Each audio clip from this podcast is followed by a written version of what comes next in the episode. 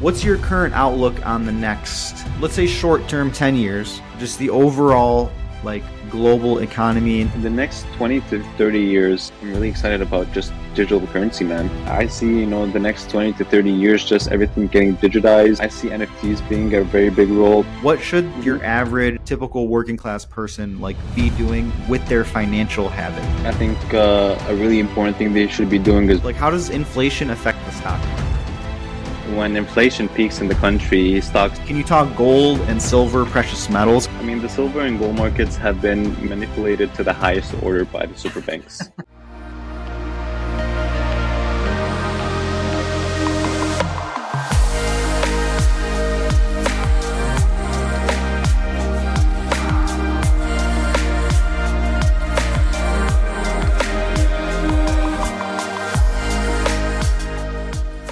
What's going on, everyone? Welcome to this guy's podcast and channel. I'm your host, Tony Masad. In this week's episode, we have a very special guest. We have Kam Warida. Kam is an economist, a stock trader, and a crypto trader. This guy is a financial expert, um, really smart guy, very good friend of mine. Kam, it's an honor for you to be on the show. Thanks for being here. Thanks for having me, Tony. I'm glad to be here. So, so Kam, like, uh, tell me, like, just I want to hear about your background. How did you get into the financial business? Um, why did you choose to get, you know, become an economist? Sure, yeah. So it really all started back home um, in the motherland. Um, you know, I spent the first 17 years of my life Where are you in from? Lebanon. Oh, Lebanon. Okay. I'm Lebanese. I spent, yeah, I spent the first the 17 years of my life in Lebanon. I, um, I think what made a big impact for me uh, over there was the, sc- the school I went to and the group of people I met. I, I, I had to meet a great, uh, remarkable group of people. Um, I met great mentors that really helped me uh, guide me through um, what I wanted to do. So basically, what happened is that I still remember remember this day. Um, I was watching TV with my dad, and he tells me, "Hey, son, you know, what do you want to do when you want to grow up?" And it's kind of like you know, when you're kind of like in that age when you're like 13, you don't really want to know what you want to do in your life. You're kind of like, "Hey, dad." I don't know. It's kind of like I'm lost. I don't want to play basketball. I like basketball. So he goes on and tells me, "Hey, you know, like if you want to make money in the future, you know, you got this, this, and that. If you like bio, if you like chem, you like physics, you like finance. So I think at an early age, I really realized that I like e- economics and I liked mathematics at a very young age. So that's what I told him. I told him, you know, the two subjects that I really enjoyed in school was econ and math. And then he was like, okay, if you like these two subjects, you got to go into finance so that's what I really did. You know, my school, uh, which was private back home, it had like these programs. So when you reach freshman year, you get to choose if you want to go into like medical school. Uh, you get to uh, take some bio classes. You want to go into like uh, mechanical engineering. You take some physics and lab classes. You want to go into computer science. You take some lab and uh, C++ classes. So what I did is that starting freshman year in high school, I started taking econ and business classes. So at a Mm, very, very young age, you know, I was learning this stuff, right? yeah. so I really enjoyed it. You know, this was, I'm talking to you, I was like 16 years old. Okay. So, you know, this is me in Lebanon enjoying my life, playing varsity basketball, met a, you know, met a great group of people, honestly, that came, you know, that followed me actually here in Michigan. You know, shout out to Jay, shout out to HM, you know, they know themselves if they're watching this podcast. Um, you know, yeah, just became 17, applied to, applied to Michigan. Wayne gave me a scholarship, two years free dorm. So I think, uh, that was the best option for me. Came here, did that, uh, continued finance. Then it really all, all started in 2017. I was in the UGL third floor. I don't know if you remember this. This was when, this was when, I don't know if you remember UGL third I, floor. I Wayne remember the UGL, yeah. Undergraduate library, yeah. Exactly. Exactly. That was the spot back then. So it was 2017, man. I just came from Lebanon. I met these group of people. Um, they're just talking about this uh, currency, this crypto digital currency back in 2017. This was when Bitcoin was speaking, right? And we are sitting in like a group at table, right? And they're telling me, "Hey, Kam, you know, back then it was just basically like Coinbase and Binance that were really well-known exchanges that people were using. Coinbase was the easier one. Uh, Kam, Yeah. I'm gonna send you a link. I need you to create a profile because I get free Bitcoin. So he, so he did this to. I kid you not, the whole library, and I was like one. Of, I was there, so I downloaded the app, downloaded Coinbase, got my free coins. He got his free coins, and then I just it just you know the app just stayed on my phone the whole time, and I was just wondering, you know, what is this? And it just kept you know just in the back of my head, just thinking about it. Then there was this class, this management class, and I just thought, hey, maybe I should just do this research at a research paper. Maybe I should do it about cryptocurrencies and Bitcoin. So that's when I really got started, you know, Mm. getting deep into you know the industry. I started doing research. That's when I started. You know, that was my first investment. Actually, crypto is what actually got me into stock trading. Um, Ah.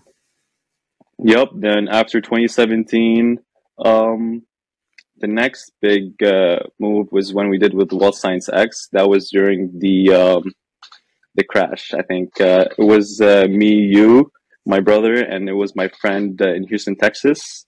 It was before people we started this venture. I, I still have this.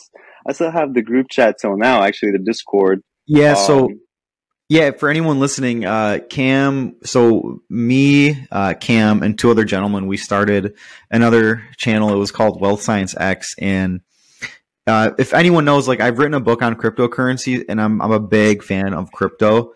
Um, I'll leave a link to the book in the description. Some of my views and opinions have changed for sure, like about Bitcoin now.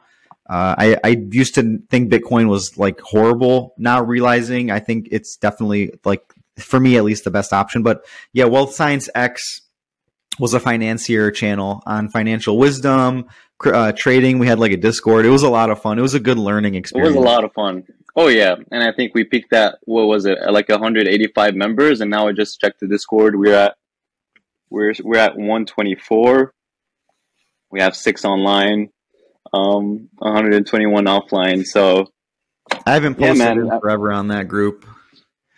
Well, Science X, you know, that was actually a big learning experience for me. I mean, we did that. We we were doing Wealth Science X for for almost seven to eight months. Yeah. you know, uh, waking up 8 a.m., um, sending, uh, you know, those pre-market uh, plans to all the members. It was a, it was a lot of fun. And I think that's what really escalated everything for me after Wealth Science X and after, you know, that first bear market that we all experienced together. I feel like that really, um, you know, put the foot, uh, put the foot on the gas on, you know, I really like this, uh, industry. I really want to do this for the rest of my life and I just, you know, the rest was history. I just kept learning ever since then. Yeah, I, I really like that, Kam. It's really inspiring. W- what would you say were some of the life changing lessons or any lessons in general you learned from Wealth Science X? Sure, yeah. Um, you know, for a for a trader, you know, that wants to get wants to get successful at trading at the beginning, you're not going to be successful at the beginning. Um, you're gonna lose a lot of money. You're gonna learn a lot of lessons at the beginning. It's all about patience. That's what I, I can't stress that enough. You know, it's not a you know get rich. It's not a Bitcoin plan where you get rich overnight. You know, it needs a lot of patience. It needs a lot of discipline. Um, it's also a lot of psychology, man. I, keep- I keep telling Yeah. this to people. You know, finance is you know fifty percent of trading is you know psychological. You know, just controlling your emotions. That's real. Uh, the I read this in Rich Dad Poor Dad. I think it was uh, Cash Flow Quadrant, and uh, I think yeah, Robert said the author said that a financial like crash is also an emotional crash, and e- Oh, yeah. even if you like, even if you like, you'll like see headlines. The headlines will literally affect um, the market. And it's just like, okay, Oh, like what's happening? Is the economy getting, you know, is the stock market getting affected by actual company performance or is it like people's reactions to the news, the media, or the whatever? Exactly, and that's exactly to your point. The media drives the market. I mean, if you just look uh, just there at the media the whole time and watch the media, the media is meant for you uh, to create, you know, uh, the fear, you know, for the retail traders. That's, the, I mean, the the whole media, the, you know, media does not make money without clicks. The whole point of the media is to make headlines, you know. So that's the role of the media.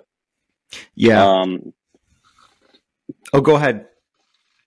concerning. And yeah, like you said, um, trading in the short term, it can be a money loser, it can be a money winner. But you know, if you want to really uh, decrease the risk in your portfolio, the more you look long term, the more the risk decreases. So expect risk, expect volatility um, at the beginning of a trading career.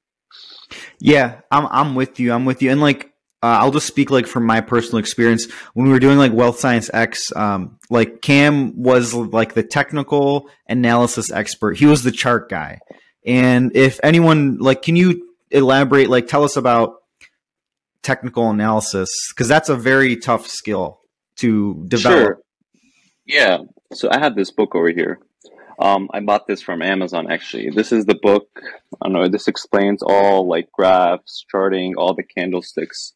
So I really studied this book three times, and I was taking notes. And every time I would see, you know, a pattern, um, I would just refer to the book a lot. So that's really where I started. You have to learn patterns, and you have to learn candlesticks. You have to learn volumes. You have to learn indicators. If you don't know, yeah, you know, those are kind of like the language of uh, TA. If you don't know these, um, I don't know. It's going to be very tough uh, to put on a profitable trade. Yeah, and with any skill, right? You have to you have to, you know, re- like for engineering, like you know, I didn't become an engineer and and boom, click of the fingers. It was studying all the fundamentals, reading all the textbooks, and then taking that knowledge, trying it out in the field, gaining experience, failing multiple times and then succeeding and then that you need the experience, the time. You got to put your time in somewhere, right? Yep. Yep, exactly, exactly. And training is no different. I mean, you have to put the time. You're going to lose at the beginning. You have to learn. I mean, there's a there's a big learning curve. I mean, but once you get past the learning curve, you control your emotions, you control your psychology, you control your trade positions. You know when to cut your losses, when to add to your when to add to your position. That's what um, that's when you become, you know, really really good at trading. Yeah. Once you understand all these different aspects. So Kam, I'm really curious what is your Cliff Notes condensed version of the state of, let's talk state of the current US economy? And then if you could give mm-hmm. us the global economy as a whole, what's your opinion? Where you think things are heading? Let's talk. If you could first elaborate US stock market, US economy, and then talk about the whole global economy as well. Sure. And then if you sure. want to get into so real estate economy and just all the the the whole nine yards. Sure, because I mean, all those markets are interconnected and intertwined together, you know. And I'm going to talk about this in a second. Um, you know, ever since COVID started, we all we're, we're all hearing this notion. You know, the Fed keeps printing money. The Fed keeps printing money. You know, there's inflation. Um, and now, you know, what happened as of recent, I don't know if you've seen the market drop this week. The market uh, is retesting the June lows. It's been a really bloody week. And mm. the reason why that's happening, um, Tony, is because, you know, a week ago, inflation numbers came out. And I don't know if you've noticed, um, if you were filling up uh, at the gas pump, gas peaked around a month and a half ago. You know, I don't know if you remember, and it recently it was like five, five, over five bucks a gallon. I remember five thirty exactly. or something. Exactly. And as of recent, you've I don't know if you've noticed, gas has came down a bit, right? Yeah. So everybody thought that inflation is, uh, you know, peaking. That's what that's what that's the term that everybody was using. Inflation is peaking. At the beginning, inflation was transitory, correct? That's what the Fed was using. Inflation was transitory, and now the new notion was inflation was peaking. Okay. What does transitory um, mean? Transitory means that basically it's not going to affect the whole economy. It basically means it's going to be short term. It's not going to really like roll over to a very long term effect of inflation. So it's basically very short term. Um, that's what they said at the beginning, right? But then that didn't happen. And then they said, okay, inflation is peaking right now at the summer. So everybody thought, okay, inflation is peaking. That means since we're paying less uh, gas, that means inflation is going to go down. Then inflation numbers came out last week and it turns out that we're actually um, inflation is trending upwards month over month. So that really got everybody, you know, caught off guard. You know, you're like you're sitting here, you're like, okay, I'm paying less in gas. How is inflation keep going up? It's because CPI, you know, Consumer Price Index. The what, uh, what is that? Could you could you define what that is? Sure. Yeah consumer price index is basically a basket of goods that the Fed uses to measure inflation. So they add oil, they add the oil market, they add real estate, they add food, um, uh, consumers. You know, they take a basket of goods, and that's how what they use to measure inflation. It's not just um, the oil market. So when that number happened, came out and it, it came out, you know, a month over month positive, it caught everybody by surprise. And then everybody was like, okay, if inflation is not going down, the Federal Reserve is going to have to act. And the Federal Reserve acts with two tools. It's basically um, interest rates and money supply, correct? Mm. Um, so everybody was like, okay, since inflation is not going down, we're expecting. That's what investors do. That's what they expect. It's all about planning. It's kind of like chess. You expect and then you plan accordingly. So what everybody was saying is that okay, since inflation is not going down, we expect the we expect the Federal Reserve to be very hawkish next week. Okay, and this was you know this was la- this was this week. It happened this week. Then the Federal Reserve came out and they were very hawkish in their terms. They said that we're going to hike interest rates, you know, da da da da, and they were gonna, they said they were going to hike it seventy five basis points.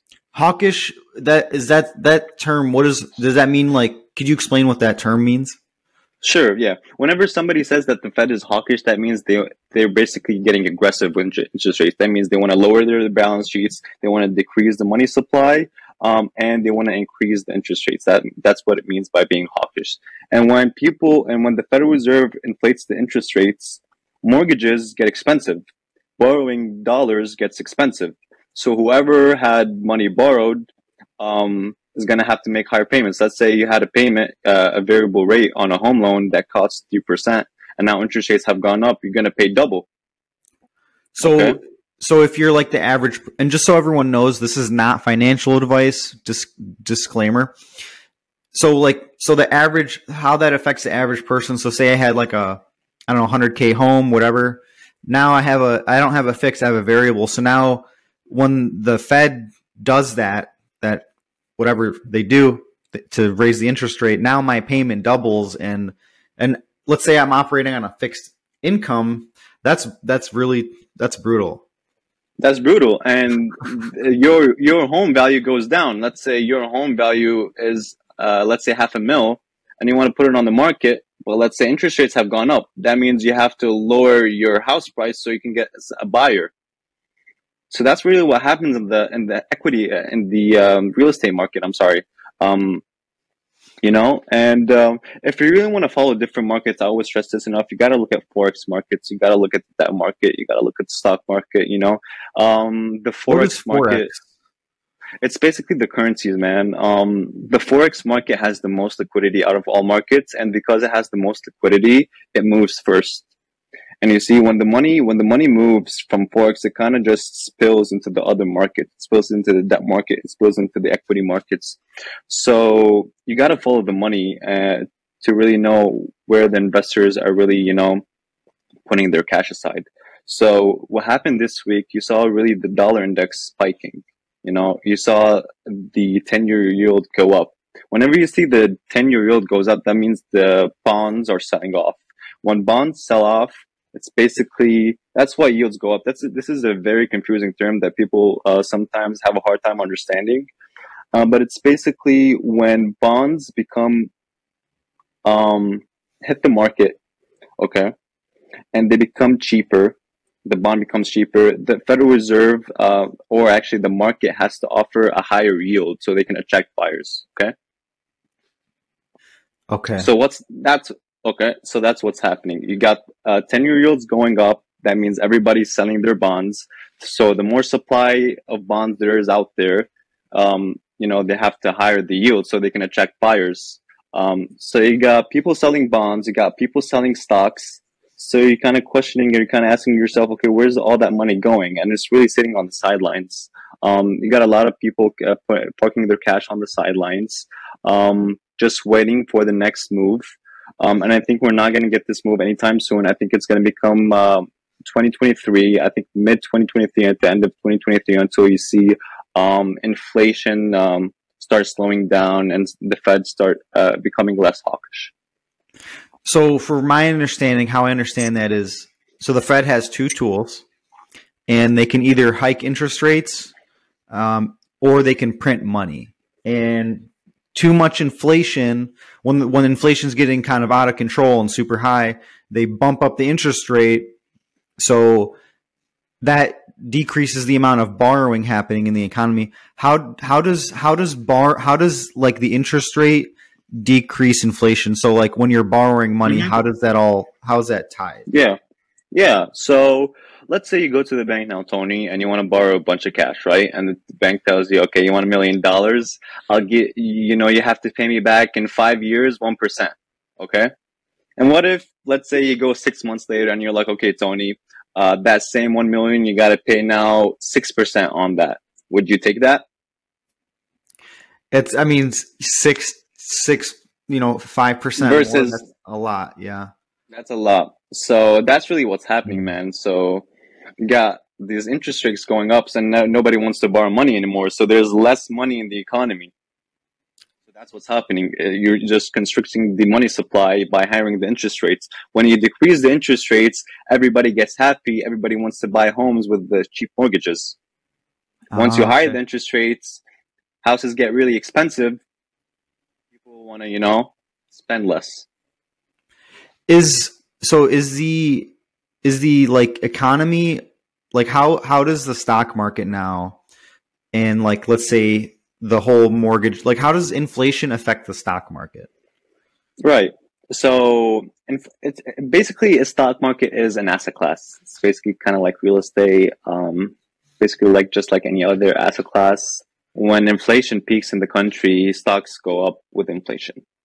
Um, but I mean, it's not always a rule where uh, stocks follow inflation. But I mean, stocks is an asset class. When you saw stocks really uh, get overextended and really expensive um, last year, um, that's how you started. You know, inflation was getting really hot. Stocks were getting you know in crazy PE multiples. That's when really stuff got starting to really get you know um, dicey, and that's when you saw the market peak in January are there so, so, like for for example i've seen that like okay like i own this home i've seen my home value explode with inflation and i've noticed that like my stocks have just been flat same with right. like for the roth ira my my my trading portfolio all that's just right. been stagnant so I, I feel like inflation. It seems it it like it explodes the value of some, maybe not the value. It makes some other assets worth more, and then some mm-hmm. less. And then also, if you could talk to that, um, comment on that, and then also sure. like, can you talk gold and silver, precious metals? Because I've noticed inflation's going up, and then like silver and gold are like not really going up with it. It seems. Hmm. Yeah. Sure. Um, so uh, to the first point, um, with the silver and gold markets, I mean, the silver and gold markets have been manipulated to the highest order by the super banks. I mean, that's a fact known on Wall Street. I mean, those markets have been manipulated for the highest order. Um, to the other point you mentioned about stocks, uh, that's a really good point that you mentioned. Why have stocks gone down? But uh, you know home values have not gone down as much. They've actually you know stayed stable if not gone up. Because you know as an investor would you rather sell your stock at the beginning or sell your home? I think stock any investor is easier. Exactly. So you would see all these investors the first thing uh, to become you know so they can decrease the risk from the market. The first thing they sell is cryptocurrencies. The second thing they sell is stocks and then the last thing they're going to sell, which makes sense, is probably going to be their home because that's where they live and that's what they value the most, right? The physical, so that's the physical asset. Ex- exactly, exactly. So that's kind of like wow. lagging indicators uh, that we take in economics. What's so like? I've noticed like with like gold and silver, just for the average person, right? What's your opinion on owning like gold and silver, precious metals? I, I love silver. I think it's the most undervalued asset on the planet. I think silver is going to get used uh, tremendously in the future with uh, batteries, EV batteries, uh, also with uh, solar panels. I think silver is very, very undervalued. I think silver, uh, other than gold, has excre- extreme use cases, uh, which makes it more higher utility, higher demand. That's my take. I've seen too, because like being an engineer, someone in that in the science field, it's used hardcore in a lot of uh, like it's used in like medical devices, uh, medical tools. It's used in electric cars. It's got a lot of uses. More than it's got more um, economic uses, like to create and manufacture stuff versus like gold. And I think at the time of this podcast, because I do I do own some silver and gold for anyone listening. I think it's like 20, 20 bucks an ounce of silver, mm-hmm. which is like the the I don't know. It was way more in the past, uh, but right now oh, yeah. it's, it's dirt cheap. Yes. What's what do you I think of like gold and and and that and maybe some other precious metals? Right. I mean, um, the one I follow the most is silver. To be honest, because I own it. I own physical silver. Um, I own uh, ounces. Um, I think it's very very undervalued. Uh, I mean, uh, I I read this research not too long ago. Um, where really, you know, like you said, it went through the details on the use cases uh, for silver. And I think once I discovered that, and once I saw that it's also being used in these ion batteries and these solar mm-hmm. panels, I think that really, you know, uh, lit a light bulb in my head. I was like, okay, whoa, if this is being used and this has utility more than gold, and you know, why wouldn't I own this? So I went on APMEX, and that's when I made my first purchase in silver. Yeah, I love APMEX. I, I have per, yeah, I love APMEX. I've personally been using it for years. It was the first place I I picked up silver. Yeah, you pay a little bit high premium, but I mean whatever. So like I'll just right, share this. You pay like, premium. You pay a premium. The reason why I like gold and silver is because for me personally, and I want your your feedback on this is like I look at like Venezuela. Venezuela's currency uh, is like it's it's like worthless. So the people down there have actually started trading with like physical um, you know, gold. I don't know if they've traded with silver. So like if the dollar just like do you you know if the dollar, you know, flatlines it craps out, like what what are you going to have as a means to exchange right. uh, goods, services? You know, I think the, the dollar is always going to be the prettiest that uh, you know, prettiest bill on the table um, always because it's the world reserve currency. I don't think the dollar is ever going to go through, through a period. I know people always used to say that, you know, the dollar is getting risky because of inflation and da da da, maybe it's going to crash in Venezuela. But I don't see this happening with the dollar because it's a world reserve currency and because uh, the US has issued so much debt to outside countries. Um, it's kind of mm. it's, it's basically a dynamic. When you issue debt to outside countries, you basically control their currencies. So the U.S. does a really good job at doing this. It's basically part of their foreign policy. Um, I mean, you've seen the dollar this year gain so much strength, man. I mean, I don't see, I don't see, you know, the dollar, um, you know, not be number one. what? what could you? Oh, sorry. Go ahead. No, you go ahead. No, it's fine. What could you define? What is the world reserve currency? What does that sure. mean exactly? It's, it's basically uh, what the whole world bases their currency off of. So basically, let's say when you go to Japan or when you go to an outside country, they basically base their currency off the dollar. So it's basically um, kind of like the, the what basically the whole the whole world basically views as um, you know the main currency. And and yeah, and that's never going to change. It's not going to. What what can I ask you a question? How would that change? What event would have to happen for another country to have to be the world reserve?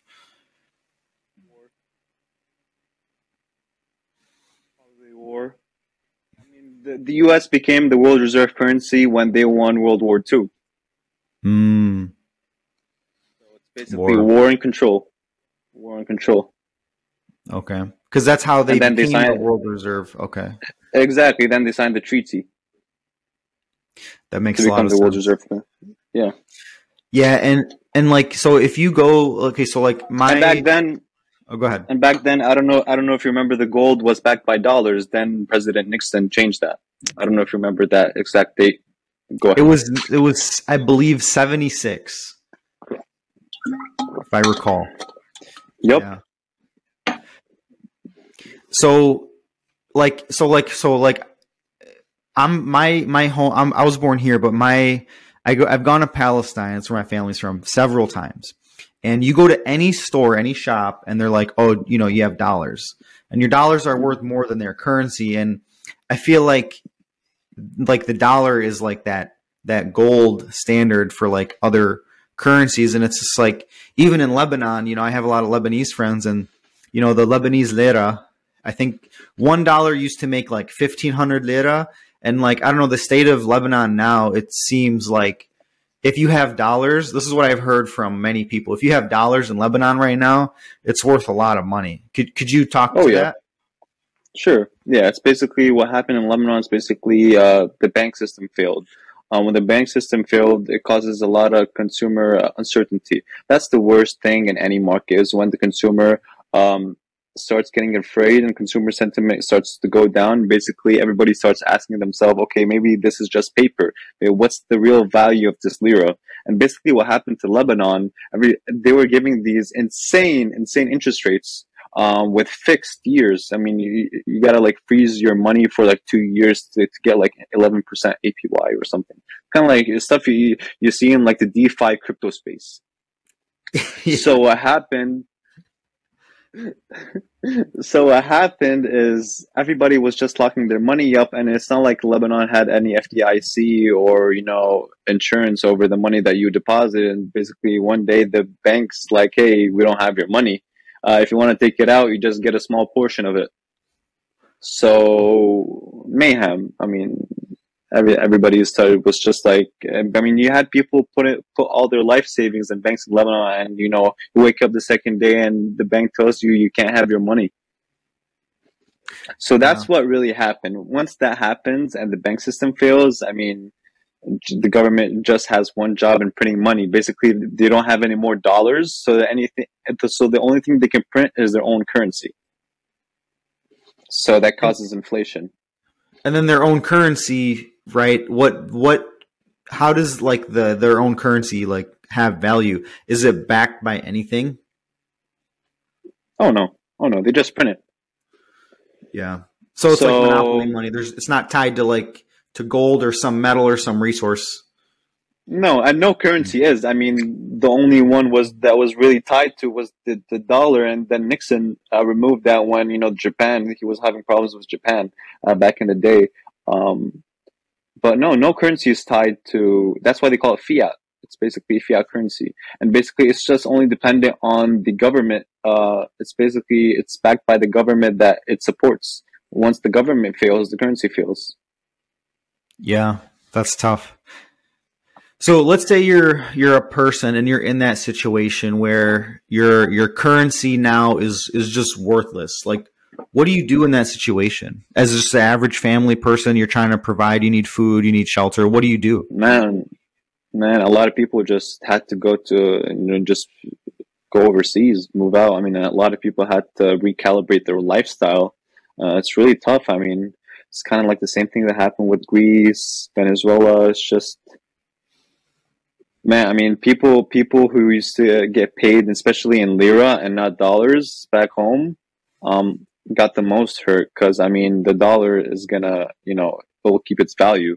But, I mean the the volatile one was the lira. So if you were making you know lira and let's say that lira was once worth uh, you know fifteen hundred and now it's worth thirty, you just got a big haircut on your salary. Brutal. I know it's Brutal. tough. I always I always feel bad for the families. You know how many people are just just really struggling. You know just to eat it's it's really tough. Okay. Yeah. So, uh, Kam, I'm really curious. The national debt, right? I think there's like it's like usdebtclock.org. I check it once mm-hmm. every while, and I see it's like it, it's just in it's literally insane. What what is the like what happens if we default on that national debt and like do we need to pay that off at some point? What's the consequence of just letting that pile up? Is that something we right. should worry about as the average person? I mean, I think that is good uh, as long as you can control it. I mean, that doesn't become good once you you know you're over leveraged. You can't control it. That is good as long as you know you have control of it. You know you can pay it. Um, that's all fine. I think uh, the country that's really having problems with their debt is China. Um, I don't know if you've heard their banks, uh, part of their banks shut down. uh, it's getting really brutal over there, especially with the real estate, uh, with the real estate market. So, you know that I don't I don't really focus on you know the, the U.S. that really much. Uh, and it's because you know uh, tied back to the conversation we had about uh, you know the U.S. being the reserve currency, and that's you know a big part of why I don't worry. Okay, so for the average person, it's not worrisome seeing that number just balloon over time. No, no, of course not. It's, I mean, it's the U.S. is the reserve currency. Um, I wanted to be, I wouldn't be too worried. Okay, very interesting, and really curious. Um, like, do you see like a market crash or a market correction coming? Or do you think that's going to yes. come? Because I, I see so many, like so much stuff on the news. Oh, there's a correction coming. There's a correction coming. No one has any idea like when. They just give you like a range. Well, like what's your exactly. what's your opinion? I think um, I think in my in my opinion, I mean, I never followed the news. I mean, the the second you follow the news and you open Bloomberg or CNBC, that's I mean, that's a recipe for failure um, as a technical analyst or economist. Because I mean, the news tells you what you want to hear. They don't tell you the they never tell you the truth. They always tell you what you want to hear. Um, so starting with that, um, so what the news tells me um, is basically um, they're always in the notion that we're going to get this crash, right? We're going to get this bear market. We're going to get this big correction. Um, especially if you if you followed recently, you got this uh, Carl Icahn from Wall Street say that you know it's going to be really, really we're going to have like a depression. Um, when everybody starts getting bearish, that's usually when I take the opposite side of the trade. Um, you know, when everybody starts getting crowded on the bear side of the trade, I usually take the opposite side. Doesn't mean I see, you know, the market rallying back to all time high, but I mean, we're probably going to get a brief rally here uh, into the New Year's. Then come New Year's or uh, kind of like December, Christmas, uh, uh, you know, we're, we're going to see, you know, come January, we're going to see the market start rolling back over make new okay. lows. I think you know the S and P wants to retest the three thousand level.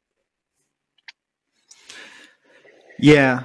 So yeah, I hear a lot of stuff. Like how do you yourself evaluate the market? Obviously, you just mentioned you don't look at the news. What what is your what's your go-to? how do you how do you do that analysis in your head, would you say? I look at uh, technical analysis first and foremost. Uh, I mean, if you look at the graph uh, for the S and P, it's literally at the lows, um, and we've literally been, you know, we've been trying to retest this June lows for almost a month now because um, we've been, you know, on dry volume. So basically, first of all, I look at technical analysis. The second thing, like I mentioned, I look at the forex, mar- forex markets and the debt market. You know, whenever I see the yields start spiking, Tony, uh, and we get these mm-hmm. 10 year yields going for, you know, crazy, you know, it's not really the, um, you know, this, the exact point uh, that the 10 year yield goes to, it's the pace at which it rises. Whenever the 10 year yield starts rising at a very fast pace, that means the bond, there's instability in the bond market. That means bonds are selling off in a rapid pace. When investors see that bonds are selling off, which is basically a, a risk, a risk, you know, a riskless uh, investment than stocks, um, investors start getting worried and they they start asking, okay, why is everybody selling their bonds, right? why are you know why are these 10 year yields going for you know these stupid amount of you know uh, spreads? Um, it's basically because retailers are selling their bonds. So that's what basically investors start worrying. It's basically it's basically um, it starts in this forex market spills to the debt market then it ends in the stock market wow. with of course okay. ta what could you define what a bond is exactly sure um, it's basically uh, a bond, let's say you want to buy a treasury bond from the U.S. government, it's basically uh, you're buying uh, government debt. Basically, when you buy government debt, it's basically uh, the safest investment you can buy as an investor. Because I mean, if the government defaults, we have you know bigger issues uh, at hand if the government defaults. So basically, when you're buying a bond, you're buying a you're buying uh, government debt that's the best way to explain it. And basically, when you buy government debt, they basically give you interest for buying it, for buying the bond. Ah, okay. So so that's that's very interesting. That's that's some those are some so those are some of the messages you use to kind of do your evaluate the market, the current outlook of it. In your opinion, right? We've if you look at like the market, the stock market, S and P 500 in the last I don't know 50 years, do you think we're gonna? Do you think the American economy, um, the S and P 500, do you think it's going to continue to grow at that same rate, the the average 10 percent year over year? as it always um, has? I think so. I think so, and I, I think uh, the more uh, the past two years, there's more liquidity in the market, uh, and whenever there's more liquidity in the market, market gets more efficient. You know, uh, which is very, very, very good. I mean, we take that. I mean, if you this is like economics 101, uh, market efficiency. It's basically um, it's basically also tied to technical analysis. The more uh, markets follow technical analysis, the more efficient they are. That's why uh, uh, forex traders they're really really really good at technical analysis because they're the most efficient markets with the highest liquidity. Wow. And a forex trader what what does a forex trader do exactly? It's a forex trader is strictly i mean i have a lot of friends in the forex field overseas. They strictly do ta man and like indicators. They don't uh, watch news. They don't open news. They don't trade events um, they they trade pure technical analysis, uh, and it's because their markets are really efficient. Man, there's a lot of people. Um, there's a lot of liquidity in that market. That's why in cryptos, it's it's the least liquid market. It's it, it follow it's less TA. It's more. I don't know if you've noticed with the crypto market, it's more like these parabolic moves, um, yeah. and it's less TA because it's it's it's you know there's less liquidity in the market. Can you talk to us about the crypto market? So if you could define like, you know, what is cryptocurrency and what do you think of cryptocurrency um, and its sure. use? I think for the longest time, cryptos have been really, uh, you know, uh, a controversial asset class that many have been confused. I mean, I think for the for, at the beginning, it was like the digital dollar. Um, then it was, I think, digital gold. And then it, the notion was like, hey, it's it's a hedge against inflation, right? In my humble opinion, I think crypto is just um, another risky asset class. You know, let's say you got institutions they want to get risky, they'll buy Bitcoin. Let's say they want to include some risk in the portfolio, they'll just buy Bitcoin. You know, I think it's just that risky, you know, that risky play, that risky asset that investors really, really enjoy. Uh, and, and we've seen, I mean, as of late, cryptos have been following the market. Market has been going down, cryptos have been following. So, you know, we'll see how that relationship goes on on the upside, but I'm really interested to see that. Do you think cryptocurrency has like real world utility? Like, does it for the average working class person? Of course, of course. I mean, um, basically Bitcoin or Ether, it's basically a database. It's basically a public ledger. That's basically what it is. Whenever I want, I want to explain it to someone in basically simple, simple terms, it's basically a public ledger where um, it's basically very transparent and all the transactions are, you know, basically seen to the public. And I don't know if you've seen, I don't know, um, if you read that story a couple months ago, uh, these two individuals, they were a couple that stole I think it was 30 billion in Bitcoin from an exchange. And then I heard about that. They got caught. Exactly. Exactly. And they got caught. Um, and then what I was going through my mind is like, I mean, good luck doing that with cash. You know, there's impossible in retrieving, you know, 30 billion in cash because you can't track it. Because you can track Bitcoin, because, you know, there's public ledgers, because, you know, it's traceable, you can track these. Basically when you track you can you know you can track these transactions it's basically more control. Mm, okay. So there's like cash a... is very hard it's very hard to track. That's why you know i feel like they want to you know start getting away from cash and making everything digitalized. Yeah. And it seems like it really is. I mean just you know me and my wife were average working class people we don't even go to the bank it's just all we manage it through the app I get direct deposit. She pays all the bills online, all auto. Uh, we don't we don't even write checks anymore. We don't even use cash. I, th- I carry cash for literally like like when I go down to like Detroit and I got to pay the parking attendant like you know 5 10 20 bucks whatever whatever the hell it is to to park and that's literally the only reason or like to tip the waiter or, or whatever exactly exactly same thing with me so exactly very curious oh go ahead go ahead Kam um, so like yeah so yeah yeah keep going keep when going. you were set when you were said that you know you weren't carrying any dollars. I mean, I feel like that's. I mean, I'm exactly the same way. I don't carry any dollars with me. Um, I try to keep the least amount of dollars with me. Um, just you know, when I want to use it to you know tip when I'm in a restaurant. That's the only case where um, I have dollars on me. So do you? So for cryptocurrency, right? What benefit would you say?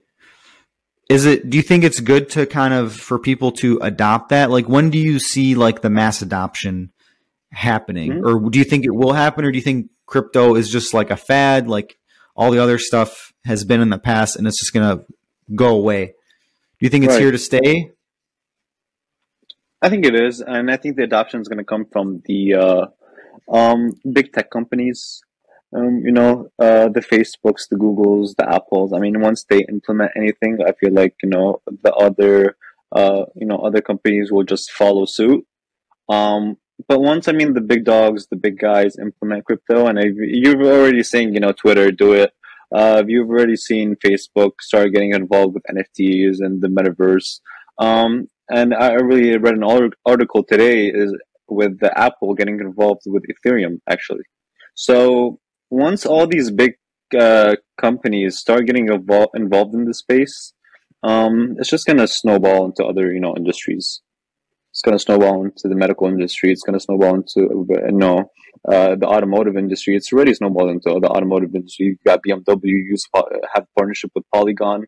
Um, yeah, you can buy a Lamborghini in Bitcoin. I even on APMEX, there's an option I see you can buy uh, uh, gold and silver, whatever, in Bitcoin. Yep, exactly. And really, where it all started, Tony, was in South Africa and Switzerland. That's when, you know, when I did the research at Wayne State, those were the really two first companies that first had uh, Bitcoin ATMs. And then when I did research, this was way before it's like snowballed here. Uh, and when, when I really read this and I saw pictures of like these random ATMs in Switzerland, Bitcoin, and I was like, I mean, I mean, everybody knows Switzerland is a is a big uh, banking uh, banking uh, region. So when I saw that, I was like, it's gonna snowball to the U.S. sooner or later, and that's when I started really getting involved, and that's when I made my first first investment in 2017, um, which really you know paid off last year. Wow. So yeah. like, what do you what do you think of like? Um, I know the Fed I, they they mentioned something about like uh, or I don't know if it was the Fed, but I saw like a central bank digital currency. What do you think about that? Yeah, that's going to be their basically their competitor to Bitcoin and all the other currencies. That's basically what I was just saying with control. I mean, the Fed wants to implement this because they want basically want control. They want they want to see all the transactions. They want transparency, and that's what it all is. Uh, it, it's about. You know, with cash, it's way harder to track. It's way harder to control. Um, but when everything is digital, man, it's super easy. You know that because you're in the data and mechanical engineering space. Yeah, it's. Uh, I, I watched a documentary and and one person in this documentary asked like you know is there more was there more control in past societies than there was today. And there's actually far, far more control in today's societies and governments than in the past because everything is digital, everything is easier. Everyone has this and and it's way easier to track everything.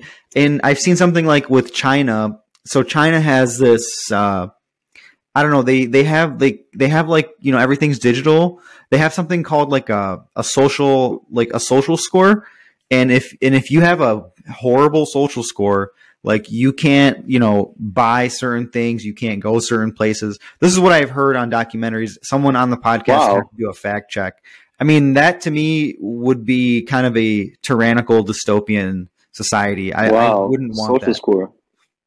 Credit score here. We have, yeah. So I hope I hope we don't go that far. We'll see what happens. What's your current outlook on the next, say, ten years? And let's say let's say long let's say short term ten years, long term okay. fifty years of just the overall like global economy into where you think it's going to head in terms of like finances, you know, money, ruling, uh, ruling countries, world reserve right. currency, cryptocurrencies. Right. Um, look, man, I see uh, the first, uh, the next ten years. Uh, I see the the next ten years being, you know, a slow, you know, cycle where we you know we try to get out of this bear market um, and try to come back, you know, into a bull market. Um, that's where I see the next 10 years being just, you know, the market being uh, uh, wobbly, being all over the place. Um, I don't really see anything um, too exciting, honestly, in the next 10 years. Maybe um, that's just me. Uh, in the next 20 to 30 years, um, I'm really, I'm really, uh, I'm really excited about just digital currency, man. Honestly, just I see, you know, the next 20 to 30 years, just everything getting digitized, um, I see NFTs being a very big role, playing also a big role in the market. Um, I feel like in 20, 30 years, that industry, the cryptocurrency industry, uh, will have matured more, will have more liquidity. Uh, investors will ha- will become more educated about it. Uh, we'll have more uh, rules, regulations about it from the Federal Reserve and the SEC, uh, and that's what it's mainly what the industry is waiting for. It's more regulation and more rules from the SEC because now it's kind of like you know the wild west in the cryptocurrencies where you have these rug yeah. pulls, you have people losing a lot of money, you know, Tony. So the big money is scared. You know, the whales are scared. You got you know all these just retail traders buying buying these stuff, but you know to get that big move where it's kind of like where when junk bonds got introduced and they got regulators and when got regulators junk bonds went through the roof the same thing is going to happen with cryptos the moment they get regulated bitcoin's going to go through the roof because everybody's going to look at it as another investment wow so you do you think so you think cryptocurrencies are going to take off like you know the main 20 30 years 20 30 20, years, 30 so years definitely long term, long, long term. So we're still at the begin. We're at the baby stages of this. Yeah, it's it's a baby industry. It's still you know in the in the, in the early stages of its you know developer. It's basically still getting developed as an industry. You know, you got to be patient with this stuff. Yeah, yeah, because for the past thousands and thousands of years, we've used like, you know, we've used the traditional forms of of like money, finances, and you know to make a radical like i feel like cryptocurrency is a very radical change um, but i feel like the laws of finance do the laws of finance still apply they do they do tony uh, especially when you see it with bitcoin because it's you know limited uh, it's a limited quantity um, you know it's easily you know tr- you can easily trade it between one another it's pretty fast uh, it's traceable uh, it does actually, it really does. But you just need to see the the utility, which I think the Ethereum is gonna bring to space. Once you see, you know, the real utility, uh, that's when you know you get you know the mainstream adoption to the industry. Once you see that utility kick in. Yeah. All right, so Kam, just a couple last questions for you. For anyone under the age of 30, right? Typical working sure. people and they're they really want to build wealth. They want to get ahead. They want to provide um, for their future family. They want to they want to have money for retirement, generational wealth. What should what do you think? And again, disclaimer: this is not financial advice. This is just information. So you whoever's listening, you can take this and do whatever the hell it is that you want. What should mm-hmm. your average typical working class person like be doing with their financial habits and their financial health? I think uh, a really important thing they should be doing is budgeting their finances. Um, I think everybody needs to, you know, get with their, you know, spouse or whoever they live with and really discuss in depth, you know, their finances and what they're really spending most of their money on on a monthly basis, what they're spending their money on on a yearly basis, what's priority, what's not. Um, I think also another thing that's really helped me personally is saving money at a very young age. So I was working the minute I um, came here. Um, I was literally working all summer um, and internships during, you know, when I was in school. So I saved a lot of money, um, quite a few. And then when the market crashed, um, I had that opportunity. So, you know, to the people who are watching this who are younger, um, who are just, you know, let's say in high school, I would say, you know, start saving at a young age because that's going to allow you to invest at a young age. And once you're investing on a, at a young age and you allow your investments to accrue and compound interest annually, um, you know, that's, that's a game changer. And what and it's really about time and patience, right? And it's really about time and patience. You know, the market really rewards whoever's patient. I mean, if you're not patient, yeah, this is not the industry for you. Yeah. And what assets would you say, like for younger people under the age of 30, high school, like what asset classes, like do you think are very good for those people? Because usually in those ages, you don't have too much money, um, you don't have a lot of wealth yet. What do you think is is you should like checklist? You know, gold and silver, yeah. crypto, stocks, real estate. Really, I think a really important thing that I have myself is a Roth IRA. Um, so basically, a Roth IRA uh, allows you uh, to invest six thousand per year. Um, that's your limit, and it's only allowed for the people who make less than one hundred and twenty-four k per year. And this is basically the reason why they made these rules is basically it's made for the middle class, exactly like you said, the people under the age of 30 um, who are looking for, you know, that investment. I feel like Roth IRA is a very good investment because you're going to be contributing uh, post tax. And then when you're at 59 and a half, when you retire, you're going to be, you know, withdrawing that money uh, tax free with the gains. So I think that's, you know, a no brainer you know, getting a Roth IRA and maxing it out at a very young age um, for stocks. And with cryptocurrencies, I mean, not more than 10% of your investments in cryptocurrencies, that's basically going to be your risky play. Um, you know, but that's what I would do, and that's what I have done, honestly. Um, and it's been working really well, to be honest with me. Awesome. Yeah, that's really good insight, really good knowledge. Uh, Kam, do you have any books that you would recommend that have really made your life and influenced you for the better? Would you say you you, you showed the technical analysis book? I'm going to leave a link to the description uh, to that yeah. in the description. Um, there is this other book Buffett himself. Um, he basically goes through, you know, what he looks for in, in, in, a balance sheet. You know, he goes through the balance sheet and it's basically very, very detailed. I mean, if you know a simple accounting or simple finance, you're not going to find this book hard. Um, it basically, it tells you what Warren Buffett finds in, you know, his investments and basically what he looks for basically the mo- big moats. Um, very, very interesting book. I mean, this is more for, you know, uh, fundamental uh, analysts who really like to dig into the numbers behind companies, um, I would recommend that one. Wow. Okay. I'll leave a link to that in the show notes.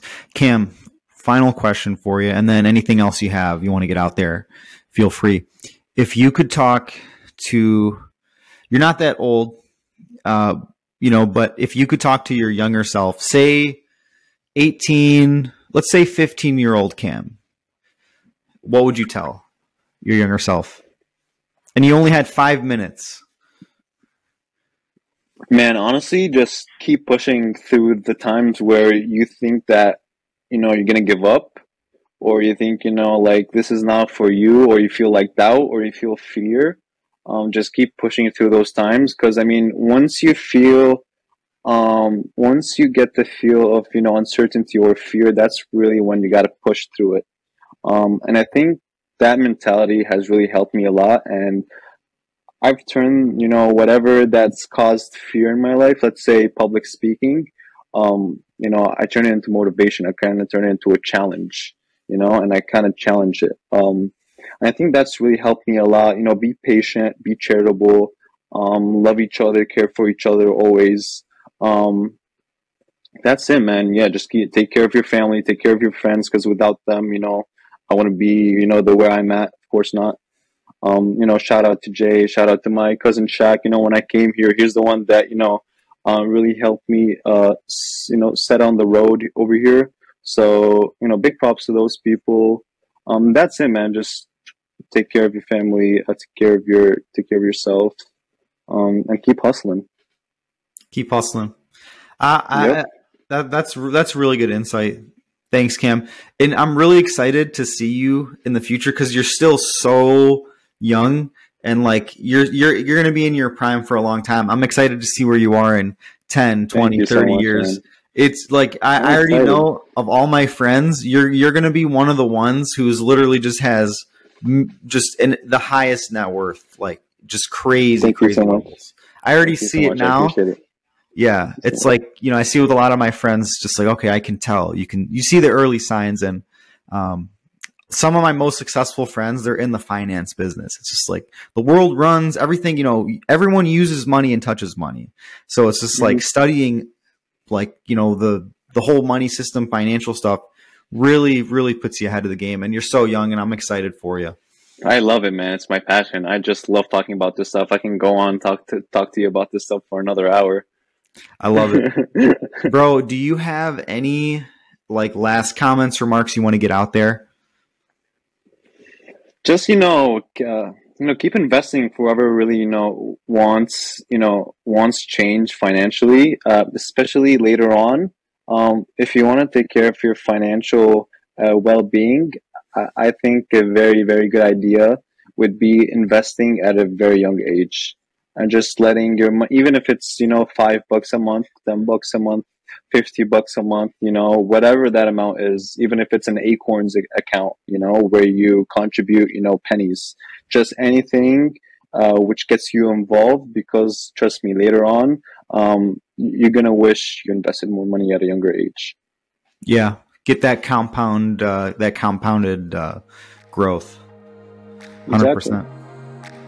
Exactly. Kam, like it's been awesome to have you, brother. Like you know, pleasure, you're a man. friend and brother. Um, it's great. I hope everyone enjoyed that. Kam, thanks so much, man, and we'll uh, we'll see Thank you guys. Thank you so much for having me. Thank you so much for having me, man.